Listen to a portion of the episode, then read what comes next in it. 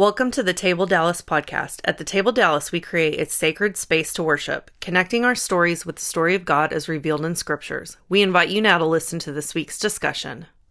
Our prayer. All right, welcome everybody to this February 28th gathering of the Table Dallas. We're glad that you're with us today, whether in this live Zoom format or at some later point around the world as you join us via podcast. As we continue in our series, Holy Habits, and this week we've um, we're continuing on where we left off last week. Last week we looked at the rhythm of Bible study and uh, reading and Bible study, and this week we're looking at the the holy habit and rhythm of prayer. And we have the opportunity to investigate today the model that Jesus gave us to follow as we communicate with our Heavenly Father. And so if you would, let's uh, let's bow our heads, and if you would, join me in a word of prayer as we begin our time together. Okay, Father God, we thank you for this opportunity to be together in this format during these unusual times. And Father, we pray that as we um, engage with your word and we enter into this this mysterious, mystical dance between the Spirit, um, the Holy Spirit, your word, and our personal experiences as we dance together and and and weave that along with our tradition and our understanding of the church's um, understanding of your word for so many generations. We pray that your Holy Spirit at presence might be palpable to us and might guide and direct us in our time together. For we make our prayer in the name of Christ. Amen. All right, so we're going to be in Luke chapter 11, Luke chapter 11 today. And uh, it may be a familiar text to some of you. Um, it is the shortened version, if you will, Luke's shortened version of um, Matthew's longer taking and telling of the Lord's Prayer, commonly known as the Lord's Prayer. So in Luke chapter 11, we're going to be looking at the first uh, 13 verses today and focusing our attention there on Luke chapter 11. And we're going to do the first 13 verses, but um, we're going to break it down into sections here because it naturally does that in the way that Jesus approaches, Luke lays this out in the way that Jesus approached this conversation. And so we're going to begin by looking at Luke chapter 11, and we're going to read the first four verses. This is the summary that Luke gives us of Jesus' response to his disciples' request for instruction on prayer. All right, we're reading from the Common English Bible. I'll read it uh, beginning in verse 1. Jesus was praying in a certain place when he finished, one of his disciples said, Lord, teach us to pray, just as John, meaning John the Baptist, taught his disciples. Jesus told them, When you pray, say, Father, uphold the holiness of your name. Bring in your kingdom. Give us the bread we need for today. Forgive our sins, for we also forgive everyone who has wronged us and don't lead us into temptation. So it was customary for religious leaders to teach their followers to pray, usually in the form of a formalized or maybe you would call it a prescribed prayer for specific occasions. It could even be like a blessing as you're walking home, or a blessing as you, or a prayer as you walk into your house, or as you get out of bed in the morning. And there were these prescribed prayers for specific occasions. So that itself wasn't unusual, even though it might sound kind of strange to us, right? That not so much that Jesus would be asked to teach his disciples how to pray, but that like someone like John the Baptist was asked that same thing. So apparently that means that John had been providing those prayers for his, his followers to pray. Likely those prayers were related to repentance and things like that. But one of Jesus' disciples was hoping he would provide such a prayer as well. And so while the rabbis tended to teach Jews how to pray individually, Jesus' model of prayer was for his disciples to pray together, which is a little bit of a different take on things. And as I said earlier, this is a simplified um, version of the similar account found in Matthew chapter 6. So here's my question as you look at those first four verses what kinds or different kinds of communication did Jesus include in his model prayer? Different kinds of communication. What do you see there in those first four verses? Some elements of this kind of prayer.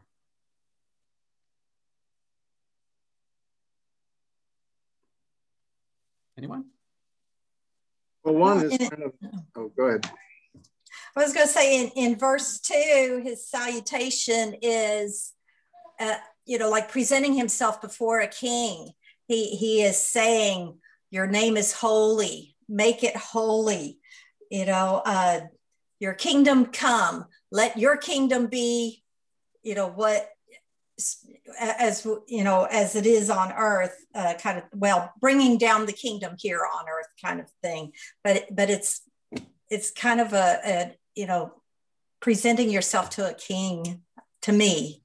So there's a sense of praise or lauding mm-hmm. right? Is that a good way to say it? Okay good. Peter well yeah on one hand he's talking to god father uphold the holiness but on the other he's um, almost uh, giving a prescription for our own behavior, like uh, oh, as we forgive everyone who's wronged us. It's almost saying, oh, we're supposed to forgive.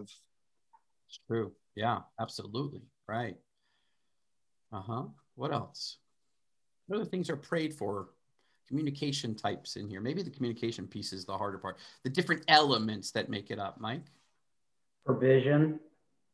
Uh, there's certainly a prayer for provision, right? Provision for needs. Yeah, good. What else? And by the way, if you're not if you're not on where you can um, visually chat with us, I do have the chat box open. So if you want to add your thoughts there, I can relay those to everyone as well. Elements. I mean, there, there's praise, there's worship, there's request for God's will to be done, right? The meeting of needs, forgiveness of sin. What else is in there? I think there's at least one more, big one in there. Protection. Say again. Protection. Yeah, a sense of protection. Yeah. From what specifically? From evil. Yeah, from evil, the things that want to, that are working against us in God's plan for us, right? Good. Stephen? There's definitely elements of forgiveness and reconciliation. A prayer for forgiveness and a recognition that we also have to be forgive other people, right? Yeah, good. What else?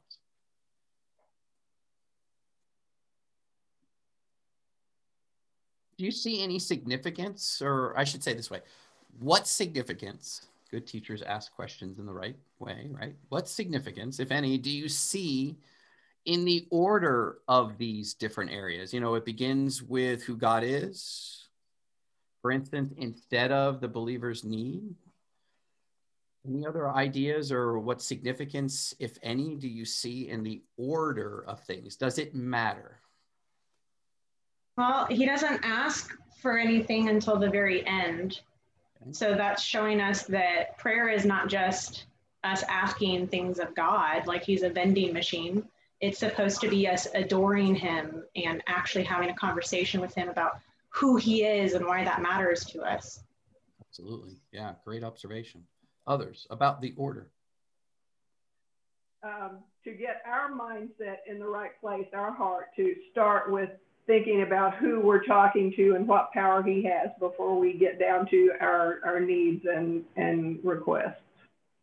Yeah, and that's a great observation because I think it, it does go back and tie a little bit to to the question I asked at the beginning, which the answer to it, should it be different, is yes and no, because no, in the sense of we want it to be communication and open communication, all the things that you identified, but it is different in the sense that we're talking to the creator God, you know, the Holy One of Israel, who is wholly other, capital O T H E R, right? And so there is that difference, right? And beginning with that, recognizing that and identifying that in our prayer as a wise piece, right?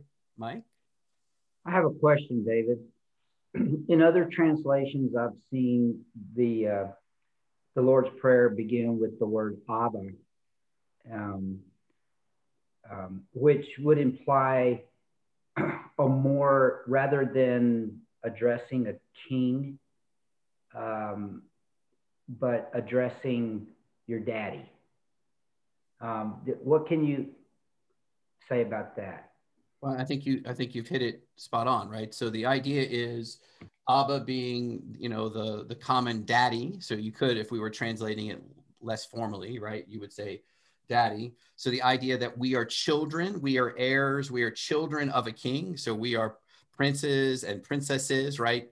Going and requesting of our Father, who hope, who also happens to be the creator and sustainer of life and the king and, and and you know his kingdom and all of those pictures that he gives us there. So that is a great observation. Yeah those are do you know if the original greek has abba there?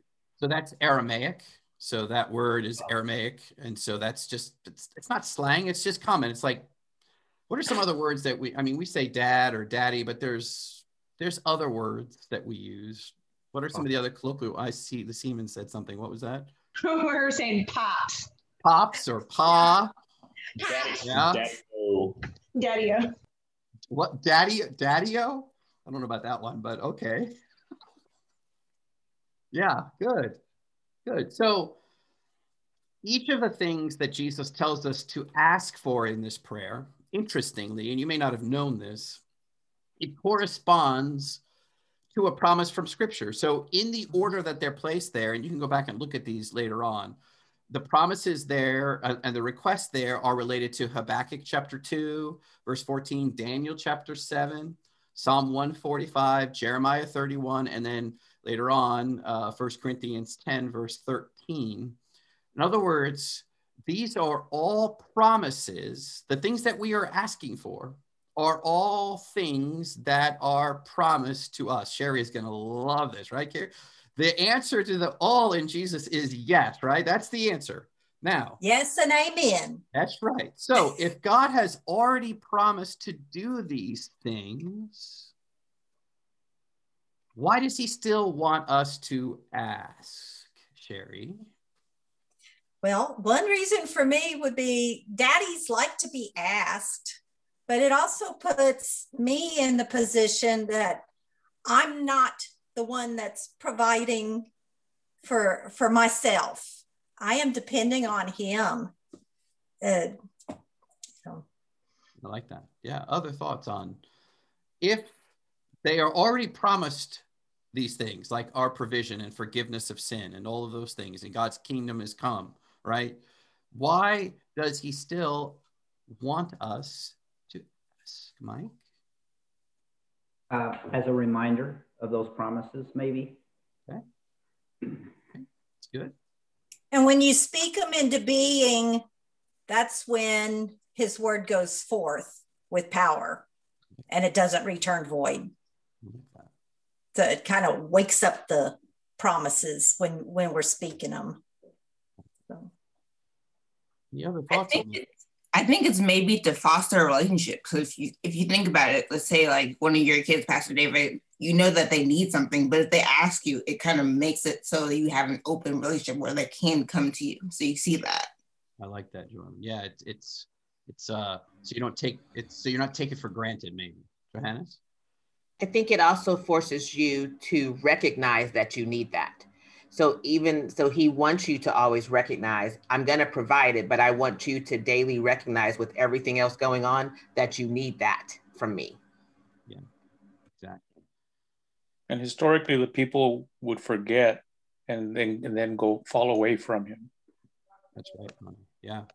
We have that tendency, don't we, Ronnie, to forget those things, right? And so maybe a, another way of asking the question is how does knowing he has promised these things affect how we pray?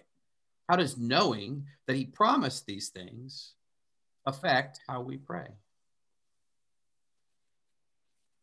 I think it makes you less afraid to be open and honest and transparent because you know he's always he's already promised forgiveness. And so knowing that what the relationship is and that he's going to provide this provision and he's going to give you that opportunity lets you put your guard down and be more open to give and receive. Like, yeah, excellent.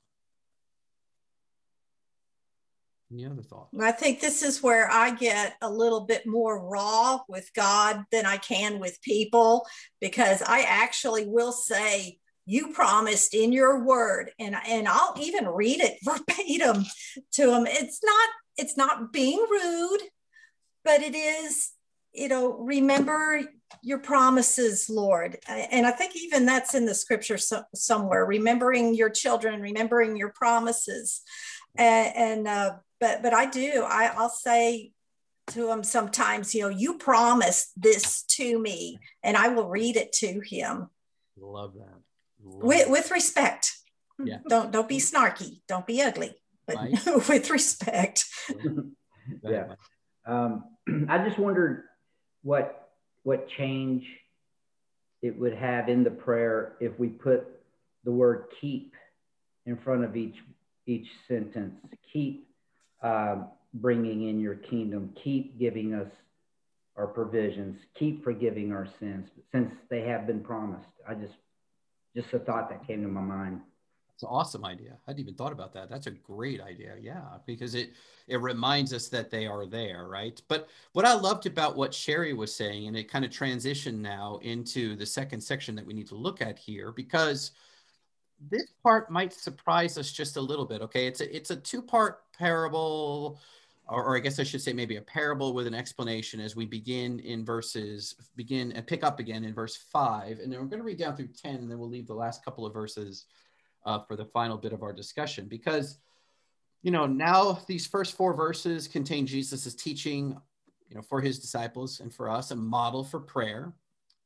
And i would argue now or suggest that verses 5 through 13 is about the personality of the one to whom we pray. It's it's more about what is god like? Jesus is giving a parable here that will then help us understand how we can uh, how we are to approach him then, right? So, beginning in verse 5, we read Luke 11. He, speaking of Jesus, also said to them, Imagine that one of you has a friend, and you go to that friend in the middle of the night. Imagine saying, Friend, loan me three loaves of bread because a friend of mine on a journey has arrived and I have nothing to set before him. Imagine further that he answers from within, within the house, Don't bother me. The door is already locked and my children and I are in bed. I can't get up to give you anything. Verse 8 I assure you, even if he wouldn't get up and help because of his friendship, he will get up and give his friend whatever he needs because of his friend's brashness. Verse 9 And I tell you, ask and you will receive. Seek and you will find, knock and the door will be open to you. Everyone who asks receives, whoever seeks finds. To everyone who knocks, the door is open. We need a little bit of a cultural um, background here to understand that people in the time of Jesus there would often travel at night or in the evening in order to avoid the heat of the day it was always a balancing act though because it was you know, quite dangerous to travel at night. Obviously there were more bandits and robbers out and about um, but because it was so hot and so dry in the daytime uh, it wouldn't be that unusual for people to arrive at say i don't know midnight. And that explains the sudden visit of a friend arriving at that time. Not to mention the fact that as you traveled there would be all kinds of potentially unexpected delays um, and keep in mind, there's also very few options for finding food along the way. So, in that Eastern culture, as it was then and is today, it's customary to feed a guest, and it's pretty disgraceful not to offer anything. Even in our travels in Uganda, in the years we've been going there, it is almost, um, I can't even count. I, I don't even think I could remember an instance, no matter how impoverished an area I was going to, where I wasn't offered something as a refreshment, right? It's part of that culture, right? And it's shameful if you don't. So most people lived in these one room houses and they would sleep with their families, likely all in the same room. So knowing that as the background, why do you think this situation might be bothersome to the neighbor. In other words, how do you think you might have responded had you been in that same situation? And I think those of us with families, like Courtney with young kids, may change, have a slightly different answer than, I don't know, some of us who are a little older who are empty nesters. Any thoughts on why that might be bothersome? Well, if that guy doesn't help them out, they may come next door to you. Well, that's true. That's true. I was just thinking, if you think about it, especially if you have little kids and they're in, you're all in the same room, any movement could wake them up. And Lord knows it's hard enough to get little people to sleep. So that messes that up compared to if you have older people, of course, it's still annoying to them because you're moving, you might kick them or something, but I mm-hmm. mean, they'll go back to sleep by themselves. You know, deal with it. Courtney? I think it depends. I can walk into our kids' rooms and they don't stir at all. So I think I think that's going to vary family per family. But I mean, I don't know. I mean, I think going through the storm we just went through last week, I mean, we were all helping neighbors and I don't know that any of us would have not helped somebody that came to ask. True. That's true. Do you think that Courtney that that has anything to do with this just how enormous the the challenge was. In other words do you think it would be different if it had just been an everyday occurrence versus you know a pandemic on top of snowopolis well but the the person that came to the door wasn't somebody that came continuously. It wasn't somebody right? I mean it was a one time not one time but a, a not occur frequent occurring event right. right? I mean so in that sense it was similar Okay. And and they know each other. You're assuming. Too. Uh, yeah, this is a this is a friend. Yeah, this is somebody you know. It's a neighbor that you know. This is yeah, automatically assuming. Unlike in Dallas and and probably Austin, although I haven't been where uh, Jay and Carrie live, but you know the the whole idea is you could live next to someone and probably see them you know five times a year if you happen to be pulling into your back gate at the same time. Yeah, so definitely. I can't, I can't, and these houses. Go ahead, oh, Sherry. Oh, I'm sorry. Go ahead. They, these houses were open to, I mean, they they didn't have paned glass and all that kind of stuff. So the guy would be able. He, he and it doesn't say that he knocked on the door. It said that he kind of he came up and said, "Hey, friend, could you loan me?" And it was probably not yelling from the sidewalk. He would have gone and kind of up at the window. Hey, hey, give me some bread, you know, kind of thing, not not being rudely loud and obnoxious to wake up the neighborhood or anything. It would have been an intimate kind of, hey friend, can you help me out? And it would be from the window, kind of, you know, the open window. Okay. Mike, you were starting to say? I, I was about to say that I can't imagine my next door neighbor coming to me under any circumstances and me not wanting to help. That's good. Yeah. Well, look at look closer at the response of the neighbor in verses seven and eight. All right. So verse seven, after six, after he explains to him that in six, you know, whether it's quietly or noisily, we don't know I have nothing to set before him now. Imagine further, Jesus says, that he answers that the, the host, we're going to call the one who has the people who have arrived the host. Um, the host is there. Now he's talking about the neighbor. He says, Imagine that that neighbor answers from within the house. Don't bother me. The door is already locked and my children and I are in bed. I can't get up to give you anything. What's that neighbor saying? What, what, what is the tone that you hear? In that piece and then followed up with verse 8 right as his explanation why he might give you what you were asking for. What's the tone? How do you read it? What's that neighbor saying to this next door neighbor unlike mike? His first response is not hey what can i do to help you? What's his first response. Irritation. Do what? Irritation yeah, I like that. I, was, I, thought you said patience. I was like, really? No. yeah. Irritation. Do you read? Who else reads irritation in it?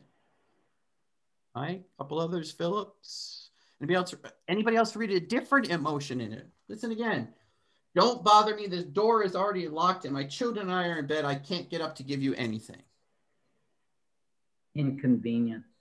Yes, a sense of this is an inconvenient time. Okay. What else? Go away. Jody's like, yeah, just, just go away. Don't bother me. I can't be bothered. Now, keep in mind, in this day and time, in this culture, how would that response would that be an what you would consider to be an appropriate and a right response in that day and time in that culture? Jay is shaking his head. You don't think so jay? Sorry. Okay. Sorry unmuting. No. That's uh you know honor shame culture it's so not our modern culture response, that would right? not that would be very uh not good yeah exactly any other thoughts on the tone of that? I've had a thought in this whole thing, and it may be totally wrong, but maybe part of the irritation or whatever is due to the fact this person wasn't prepared ahead of time.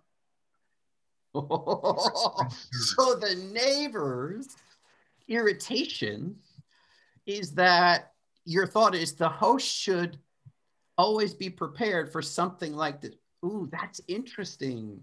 Bill, because that is the attitude that we sometimes take, right? Well, they should have filled up, you know, hey, you don't have any water. You should have filled up your bathtub when you knew that there was going to be 20 below zero or whatever the, you know, right? We have that part of us. I know I see Rhonda is smiling, right? There's a certain part of us that says, so your lack of preparedness makes it an emergency on my part. Get that sense? Yeah. What do you guys think? Is is Phil way off base here? I what? would have a really hard time taking that stance because I know how many times I've been ill prepared for guests. You know, you, people coming over unannounced, and oh my gosh, we got to pick up.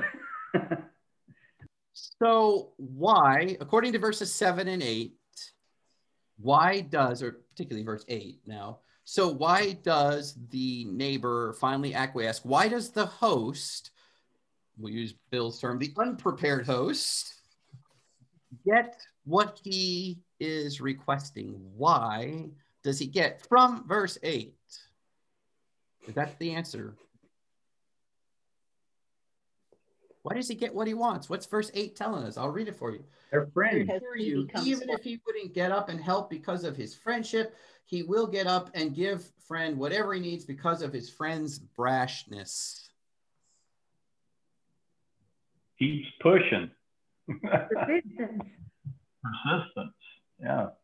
So if I hear you right, the host, the unprepared host, or the host who has these uh, midnight arrivals, gets what he is requesting because he is persistent, he's brash. That word is anaideia, that persistent. It's a boldness. It is, um, it's almost shameless. That's the idea behind it. Shamelessly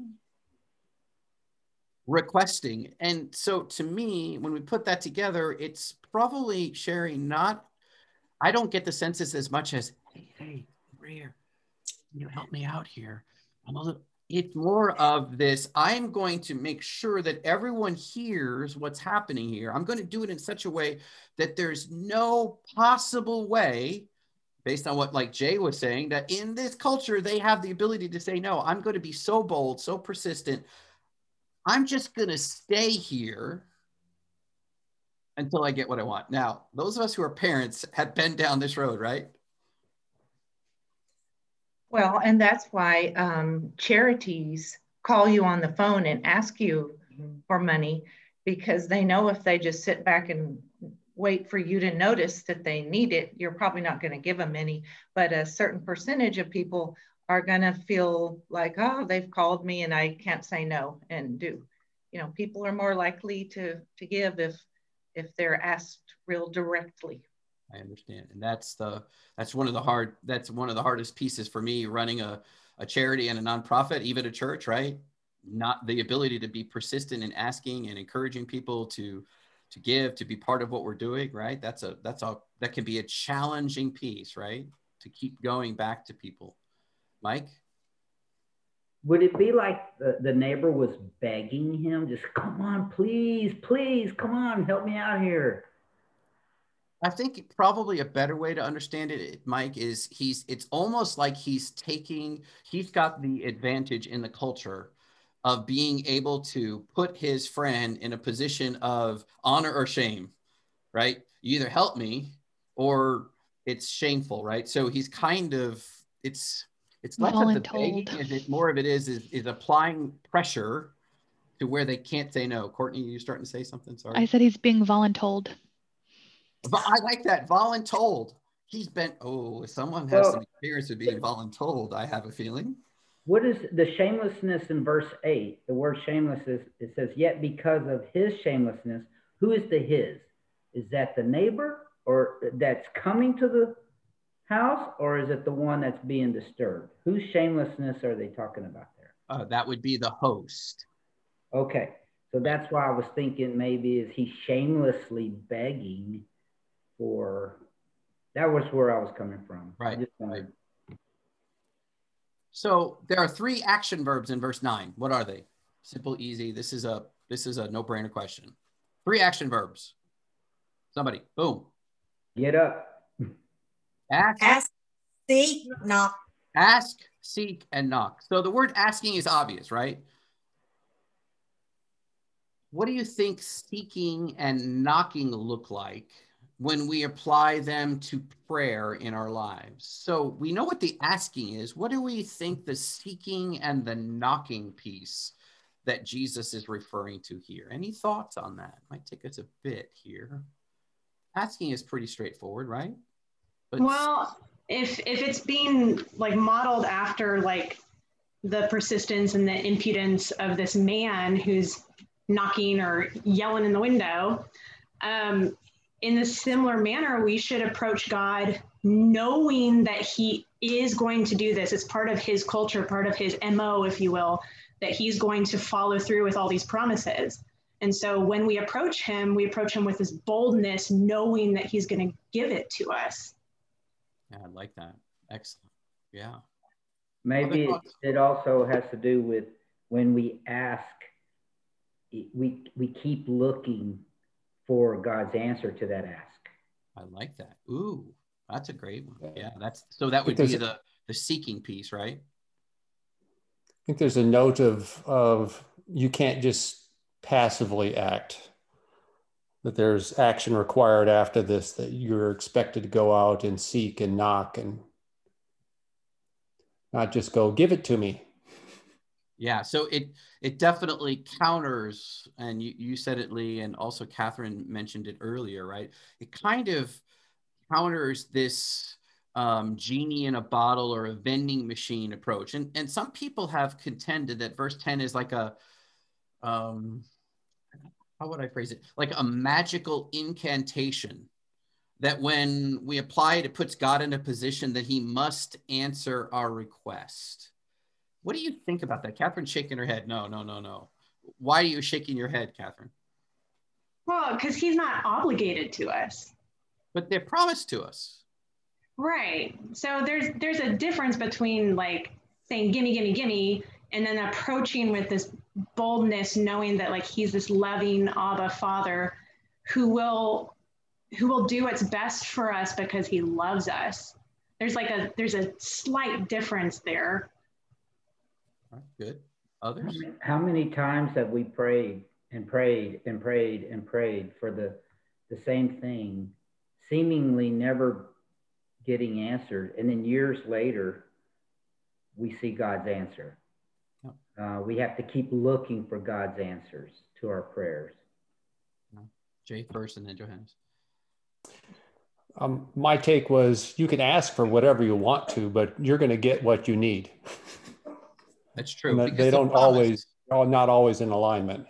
That is a good, that's the point, right? So that idea of the promises of our needs, but sometimes we get our needs and wants confused. We get our kingdom desires confused with God's kingdom desires, right? So just because we ask it and something's promised to us, it doesn't mean that it's asked as, as he says in the in the earlier piece, right? According to his will. Johannes? I was thinking that um, I can remember my grandmother talking to me about this verse, and she would say it's not an automatic yes; it's yes, no, or wait. And mm. so when you're when in the prayer you say your will, your will is either going to be yes, no, or wait, and us being able to discern what that answer is.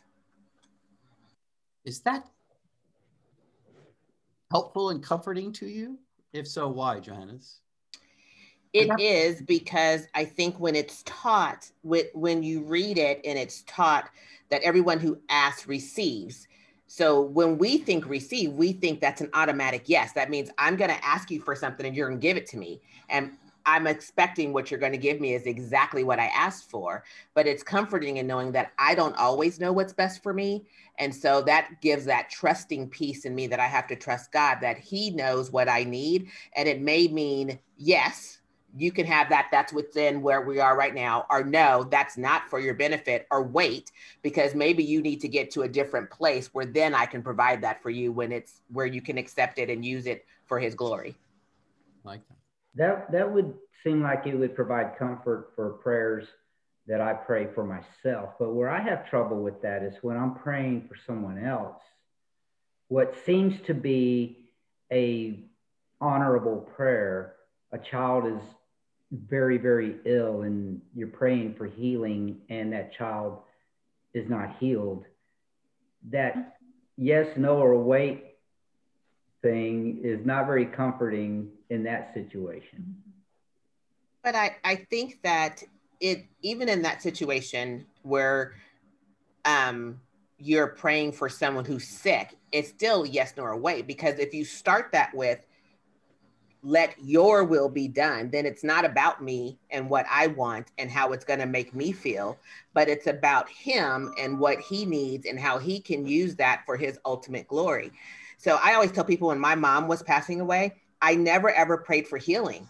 I always prayed, let your will be done. That way, if it's not, if it wasn't what I wanted, my faith is not shaken because when people pray and say heal this person and it doesn't happen according to what they thought then suddenly people start to doubt god and so that yes nor wait removes that doubt because it's not about me it's about him Some wisdom there for sure Good point.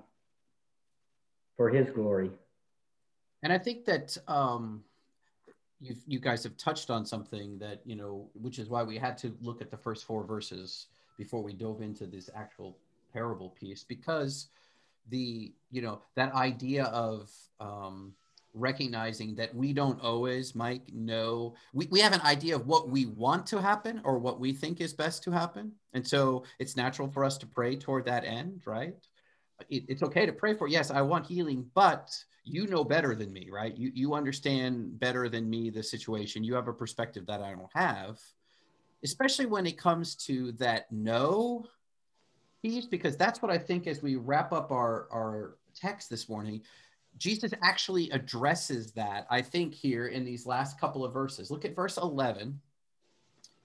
Because you you know we talked about at the beginning we're praying to Abba Father like Daddy like Daddy-o like Pa right please these are the things I need now listen to what he writes uh, Luke says that Jesus said in verse 11 which father among you would give a snake to your child if the child asked for a fish? The answer to that is what? Hello, the answer to that is what? Oh, none of us. no, no father hands a snake to a child if they're asking for a fish, right? If a child asks for an egg, what father would give that child a scorpion? The answer to that is none. Oh, so if you who are evil know how to give good gifts to your children, how much more will the Heavenly Father give the Holy Spirit to those who ask Him? He's contrasting earthly fathers with our Heavenly Father. What is he saying? How do you interpret those words there, those last two verses? God is going to outfather us each and every time. Okay, I like that. What's he trying to communicate beyond just he is going to outfather us, which is a true, true I statement. think may, maybe think about how much you love your children, and God loves his children even more than that. True. So, so what is? Maybe I'll ask the question this way: What is the point of Jesus's comparison with earthly fathers giving good gifts? What's his point? Anybody in relation to the questions being asked and the parable being given there? maybe he's trying to demonstrate the magnitude of what he can do because you know if you ask your dad for something yes you might you might say yes or he might say no and give it to you within his means. But because god has no bounds maybe he's saying i can give you more okay. or something like that. I like that. Well the, the two examples are they're asking for fish and they're asking for eggs. So they're both in both cases the child is asking for something that they need, but it's also something that is generally provided by their father. You know, so it's interesting that, I mean, that the children aren't asking for things that aren't necessary. It's true. But what confuses me is that, you know, like like Courtney's saying, fish and eggs, but then in the last verse it says Holy Spirit. Well, Where's the comparison between a Holy Spirit and a physical uh, provision like fish and eggs? That's a good question. What do you guys think? I think it would be on the scale of needs. I mean, basic needs, you, you see basic needs, you know, food, water, these natural things, the earthly, but God or the Holy Spirit, something you need not only personal in your spirit, but to a greater magnitude. It's expounded upon. So maybe it's limitless, like comparing to a limit of something physical. Okay.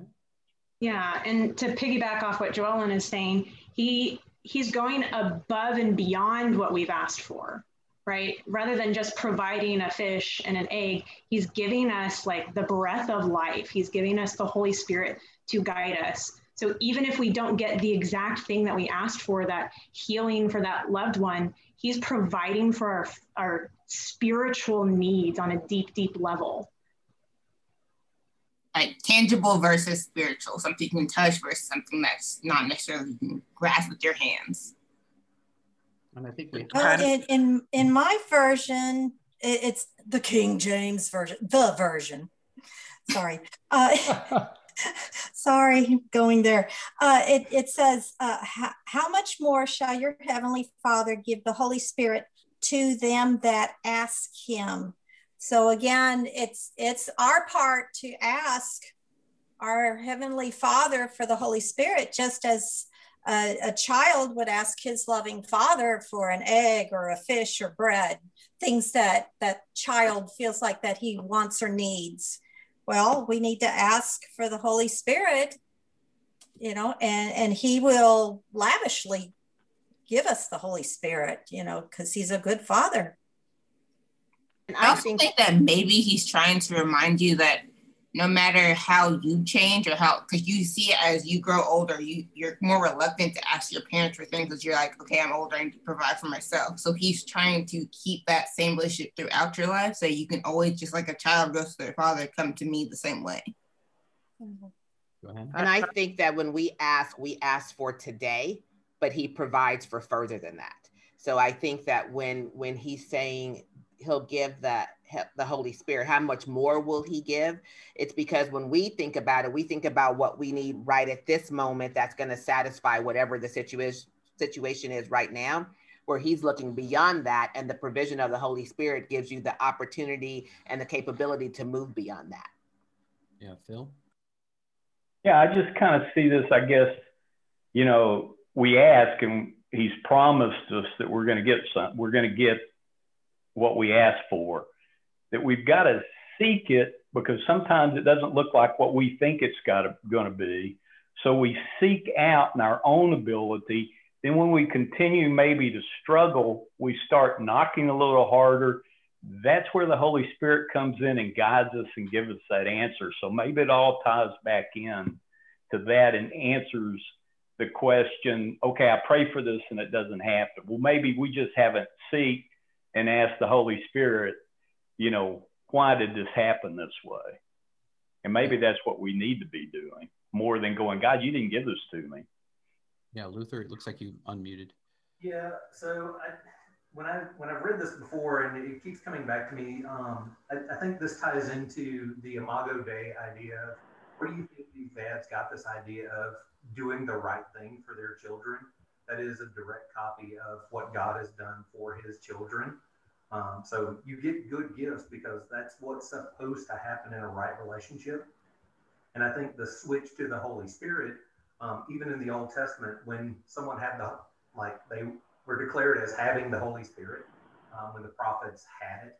That was a sign that they were in right relationship where the rest of the nation was usually broken. And so, this getting that Holy Spirit is a sign of being in right relationship.